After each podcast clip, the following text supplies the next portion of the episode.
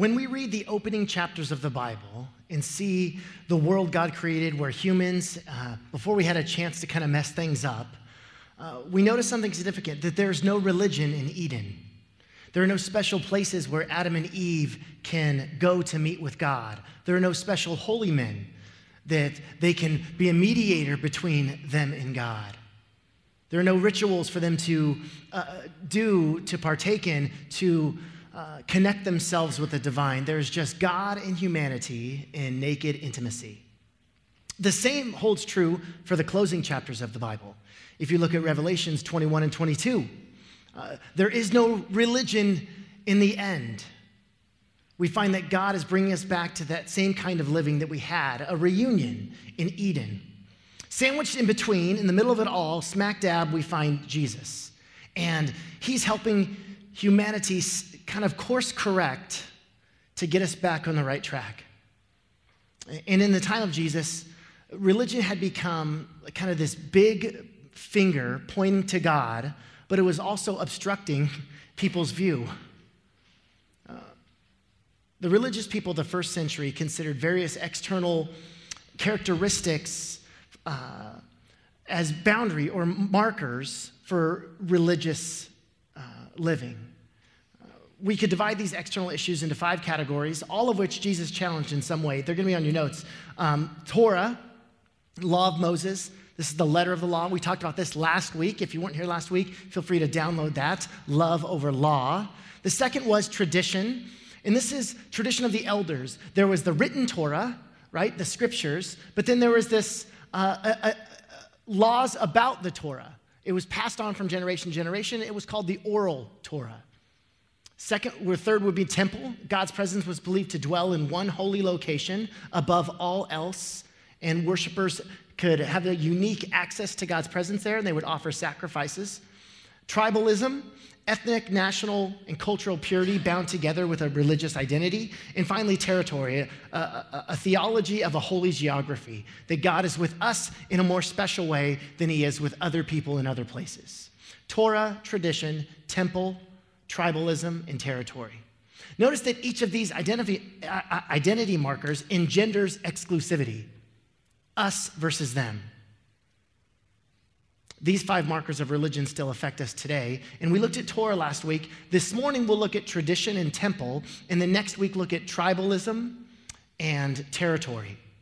And so, first, tradition. Tradition. Uh, they uh, wrote about the Torah and then they passed on more laws about the Torah as time went on. Uh, these extra rules were, be, were called the tradition of the elders or the oral Torah. They were considered a fence around the law. And it kind of came from the better safe than sorry principle. So here's the rule. And so let's put a fence around it so we can't break this rule. So let's make it a, a little bit safer for us not to break this rule. And these, these fences, or this oral Torah, was uh, designed to keep us conservative, conventional, conformist, and supposedly far from sin. In order to break the law, you had to thereby hop the fence of the oral Torah uh, and then commit whatever sin it might be. The oral Torah was the tradition.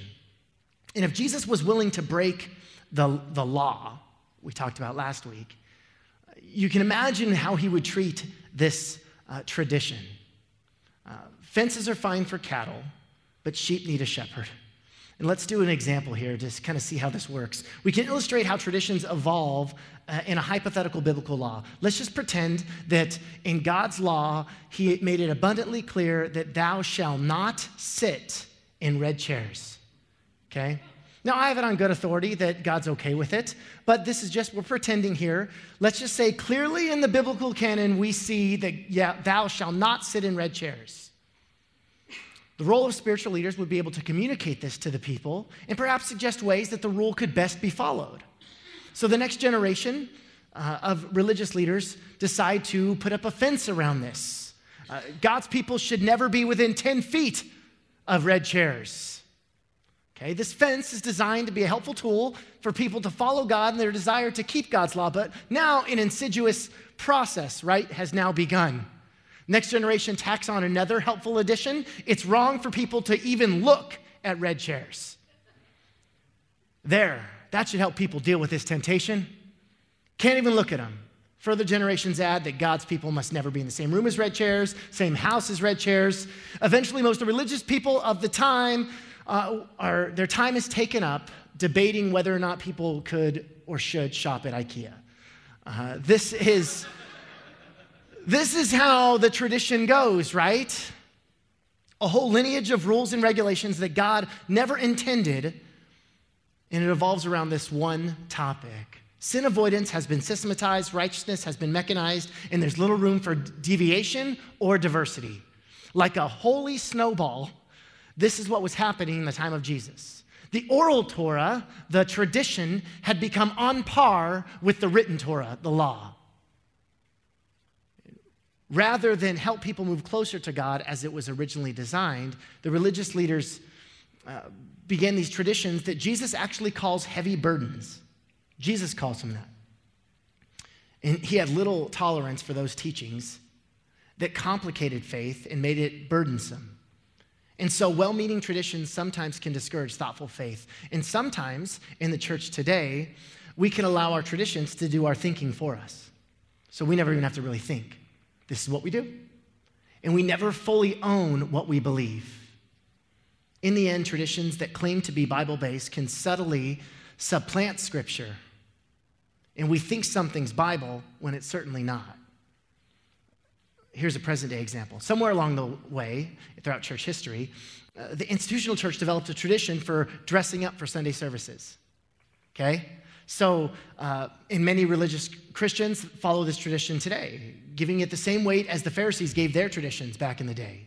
And of course, since external appearances don't really matter to God, uh, people who want to get dressed up for church, that's great. That's wonderful. It's a meaningful sign of respect, and people are welcome to do so. But according to the Bible, that's an allowance of grace, not a mandate. We have lots of people who have come to our church wearing really, really nice clothes, and, and we have a word for them visitors, right? This is come as you are. You, you don't got to get dressed up to look good for us. You don't got to get dressed up to look for God. If you want to, awesome. Look awesome. That's great. But that is a tradition, not a mandate in Scripture. Let's look at an example of Jesus doing this. Uh, and let's look at the first miracle that Jesus shows in the, the Gospel of John, in John chapter 2. It's a familiar one, and there's some religious subversion here, and I, I want to dive into it. Look at John chapter 2, starting at verse 2. On the third day, a wedding took place at Cana in Galilee. Jesus' mother was there, and Jesus and his disciples had been invited to the wedding. When the wine was gone, Jesus' mother said to him, They've got no more wine. Jesus says, Woman, why do you involve me? My hour has not come yet. His mother said to his servants, Do whatever he tells you.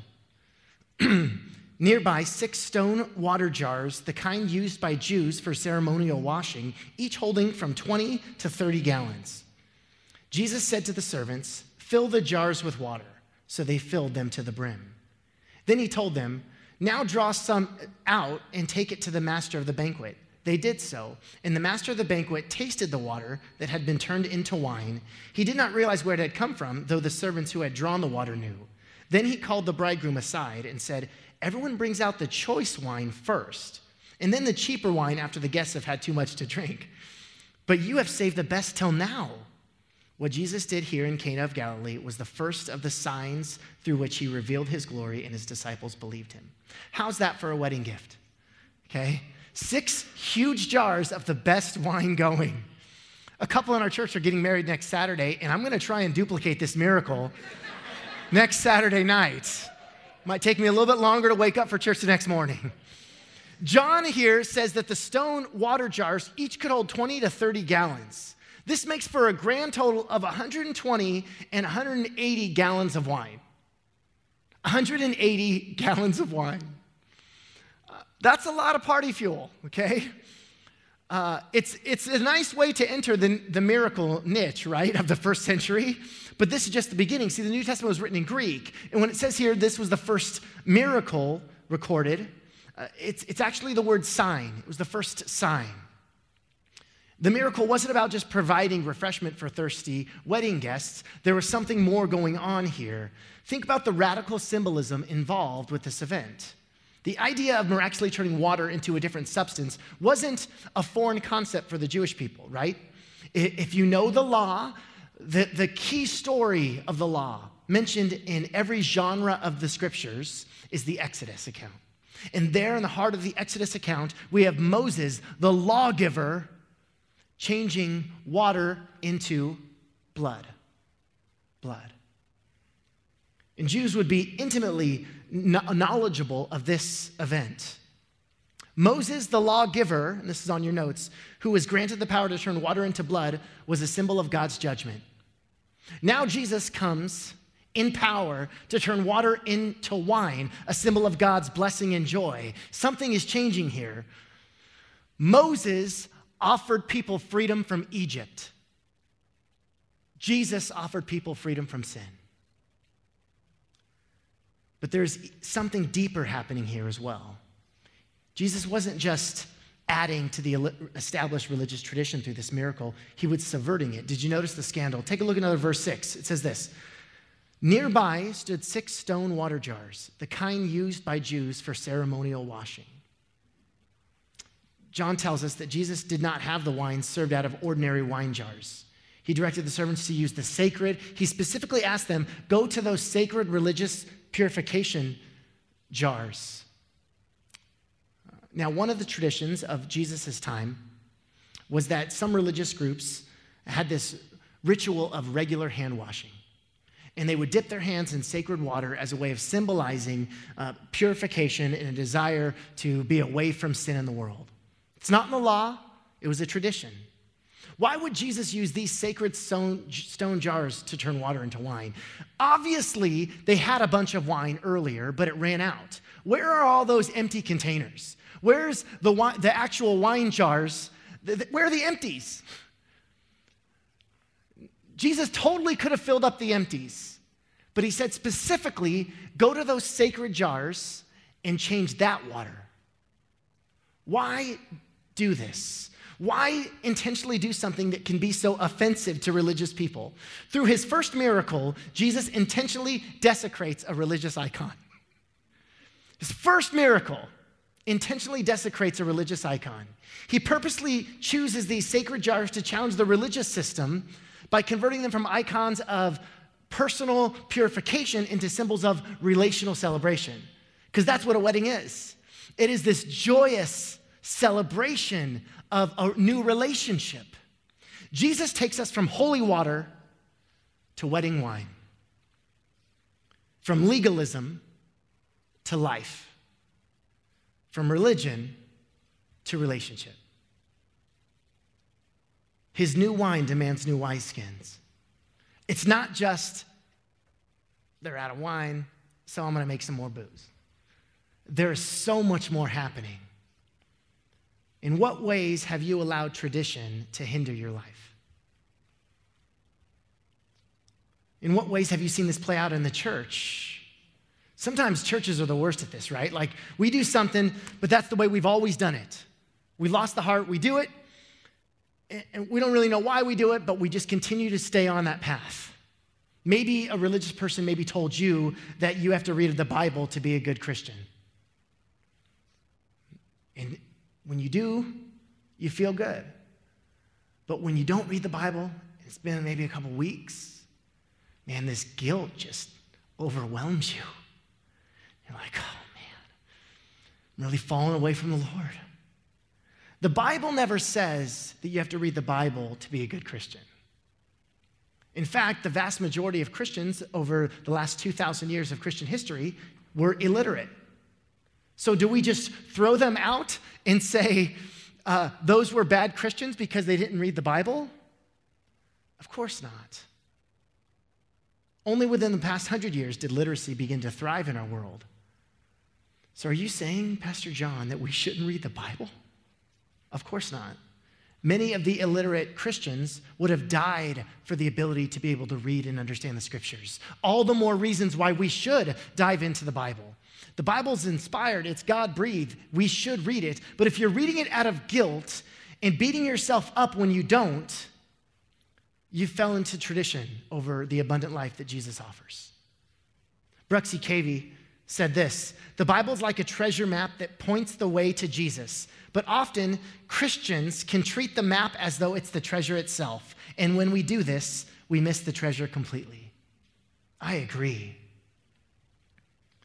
The Quran, the Islamic holy book, calls Christians and Jews alike people of the book. People of the book. And many Christians would agree with that label, but it's born out of a misunderstanding. Christians, Christ followers, are not people of the book, we're people of the person. We follow Jesus, not a book that Jesus wrote. That's why Jesus says, Follow me, trust me, come to me. I am the way, the truth, and the life, says Jesus. The implication is important. Reading, studying, understanding the Bible, very important. It's not the goal of following Jesus. Bible knowledge is just a first step in that. Thomas Adams says this The Bible is to us what the star was to the wise men. But if we spend all our time gazing upon it, observing its motions, and admiring its splendor, without being led to Christ by it, the use of it will be lost on us. We'll talk more about the Bible next week. Now, temple. Temple. The temple was everything for the first century Jewish Christian, for the Jews. Uh, it was everything. Here's a picture of the temple here. Uh, this is Herod's temple, the second temple. And you can see all the walls, right? And the temple uh, had the outer court, it had the court of Gentiles, it had the court of women, it had the inner court, it had the altar, it had the holy place, and beyond that curtain, the most holy place could only be entered by one person once every single year. It's the place where God dwelt, separated by a beautiful curtain. And in the temple, there were countless rules of who can enter. Some can only go to the outer court, some can go to the inner court. Only the high priest could really enter full, fully. There's a court for non Jews, there's a court for women. All these walls keeping people away from the presence of God. It was the only place where you could sacrifice. It was the only place where God's presence dwelt. It was a sign of God's blessing and security. It was the place where priests could burn incense, sacrifices, night and day. Anything said negative about the temple was said negative about God. The two were inextricably linked in first century Palestine. And Jesus was a walking, talking, one man counter temple movement. He himself embodied everything that the temple stood for. He was offering through himself what only the religious system of his day was supposed to offer God's grace. And this Jesus versus temple theme reaches its climax one day when Jesus visits the sacrificial institution personally. We looked at this passage before, Matthew 21. Jesus entered the temple courts and drove out all who were buying and selling there. He overturned the tables, money changers, and benches of those selling doves. It is written, he said to them, My house will be called a house of prayer, but you're making it a den of robbers. Rather than blessing the temple, he threw a complete temple tantrum, which I thought was clever. Okay. He throws this temple tantrum and says, Enough of this stuff. You're, you're marketing this, you're making it a business, you're abusing people. Though he shut down the temple sacrificial system only temporarily, it was a call to rethink this concept of divine forgiveness. God never needed animal sacrifices to forgive. And when Jesus is on the cross, something else significant happened to the temple. Look at Matthew 27, verse 50. And when Jesus had cried out again in a loud voice, he gave up his spirit. He dies on the cross. At that moment, the curtain of the temple was torn in two from top to bottom. The curtain temple was the place that separated the people from God's presence. When Jesus died, that curtain tore in two. No longer is there a dividing wall between God and his people. No longer do we have to offer sacrifices to appease God. No longer do we have to go through a mediator between God and man. Jesus literally tore down the religious curtain that separated us from God. We no longer need to imagine that God dwells in special sanctuaries or church buildings, temples or tabernacles, that he's only accessed through special priests, special holy men, special pastors. The final sacrifice has been offered. It's time to move along. The show is over. God has left the building. Do you think that God dwells more here at Prodigal Church than he does in your own living room? Do you think that as a pastor, I have a, a, special, unique access to God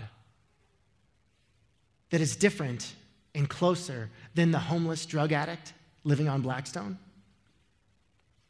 Do you think that this place is more holy to God than your office break room? It is not. I am not. With Jesus, you have access to God. The temple curtain is torn. It's not through systems of spirituality, it's not through uh, an in- institution, it's not through a priest. Many times throughout my life, I've had people come up to me and say, Well, you're, you're a pastor, you're close to God. Can you pray for? As if I have access to God in a unique, special way that they don't. And I'm like, I will pray for you. But the curtain of the, it's, it's torn. God ripped that curtain when he died on that cross and rose from the dead, and everybody has access to the divine. I don't have greater access than you. Are you catching a glimpse of what's going on here when Jesus died? He replaced tradition and temple with himself. Jesus was replacing religion with himself, fulfilling the entire religious system through his own crucifixion. At, at, the point of his death, he's playing three specific roles. He's the lamb being sacrificed, he's the priest offering the sacrifice, and he's the temple itself where the sacrifices happen. That's what he's doing.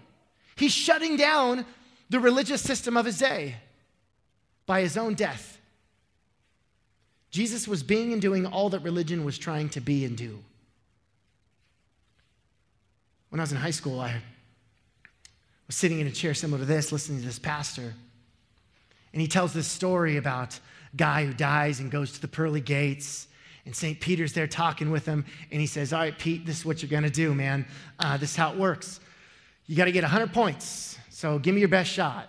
And the guy's like, 100 points? He goes, Yeah, yeah, tell me about your life. Tell me about the good things you did. He says, I went to church for the last 60 years every Sunday except for once. And Pete says, Man, that's pretty good, man. That's pretty good. Two points. And he goes, Okay. Uh, I've been married to the same woman for 70 years, and I've been faithful, and she has been faithful. Wow, Pete was blown away. He said, Really great job. One point. And the guy goes, You got to be kidding me. All of my church attendance, all of my years being committed to my wife, and I get three points. At this rate, it's by the grace of God only that I can get in. And Jesus says, Great, that's worth 97 points. Come on in. It's only by the grace of God that we get in, that we have access it's only in the grace of God, and his name is Jesus. I want to invite Noe and the worship team as we close with a song. And I'll close with this story. There's a woman washing dishes. She looked at a plate and she asked herself, How many times have I washed this plate? And just, it, the plate, put it down, and something came over her depression, a sense of hopelessness. She packed up a small bag and left the house. That night, she called her husband and said, I'm, I'm sorry, I got, I'm gone. It's too constraining. I, I would just die if I came back. She, she says, I had to go. She would call once or twice a week and see how everyone was doing. And every time the husband would say, Honey, come home. Honey, come home. Your family misses you. We love you. Come back. Come back. She said, I just can't. I, I just can't. And after a month, the husband hired a PI to kind of find out where she was. And one Saturday afternoon, he decided, I'm going over there. And he goes to this other side of town, across the tracks, a rough area, a small little apartment. He's freaking out, knocks on the door, not knowing what he's going to find, scared of the condition. He's not even sure if he wants to see his wife in this condition. And he knocks on the door and she opens it. The condition of the apartment is terrible squalid condition. His eyes filled with tears. She was shocked. And haltingly, he said to her, Honey, I love you. I want you to come home with me and the kids. She burst into tears and came home. And on the drive back, on the drive back, he asked her, said, Babe, I called and we talked, and I begged you to come back, and you never did. Why now? She said, Before I left, the love had gone out of our marriage. I love you were just words, but it became real today when you came to me. Love becomes real 2,000 years ago when God came to us to show us what God is like.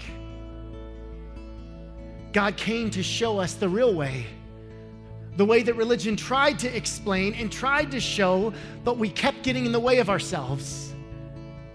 Jesus shows us the way. He is the way, the truth, and the life. Jesus didn't die on the cross because he was mad. He died because he was madly in love with you and with me. And that curtain tore open and gives us access to God. Everybody has access to Jesus. Through Christ, everybody has access to God.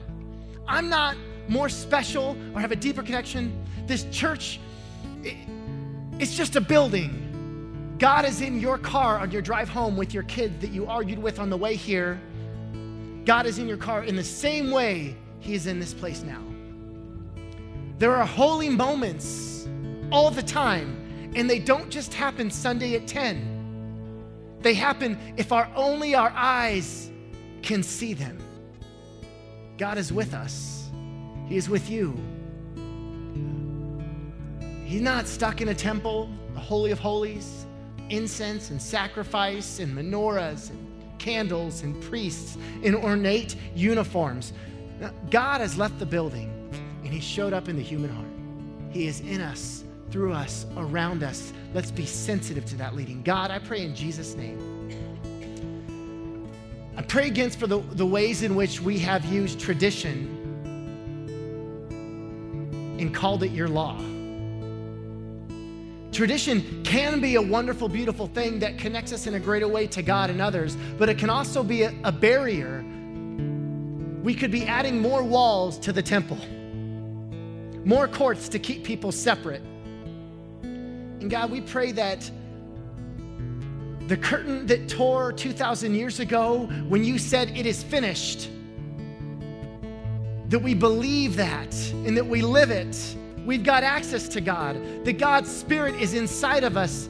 Ephesians says that anyone who believes is sealed with the Holy Spirit. So, God, may we listen to your Holy Spirit, that we don't have to offer sacrifices, that we don't have to give money, that we don't have to go through a priest who can only enter into your presence once a year. We got access to you all the time. Thank you, God, for that. Thank you for Jesus. Give us faith to trust what you say, that you're good and your love is great. We need you and love you. In Jesus' name. I need you to soften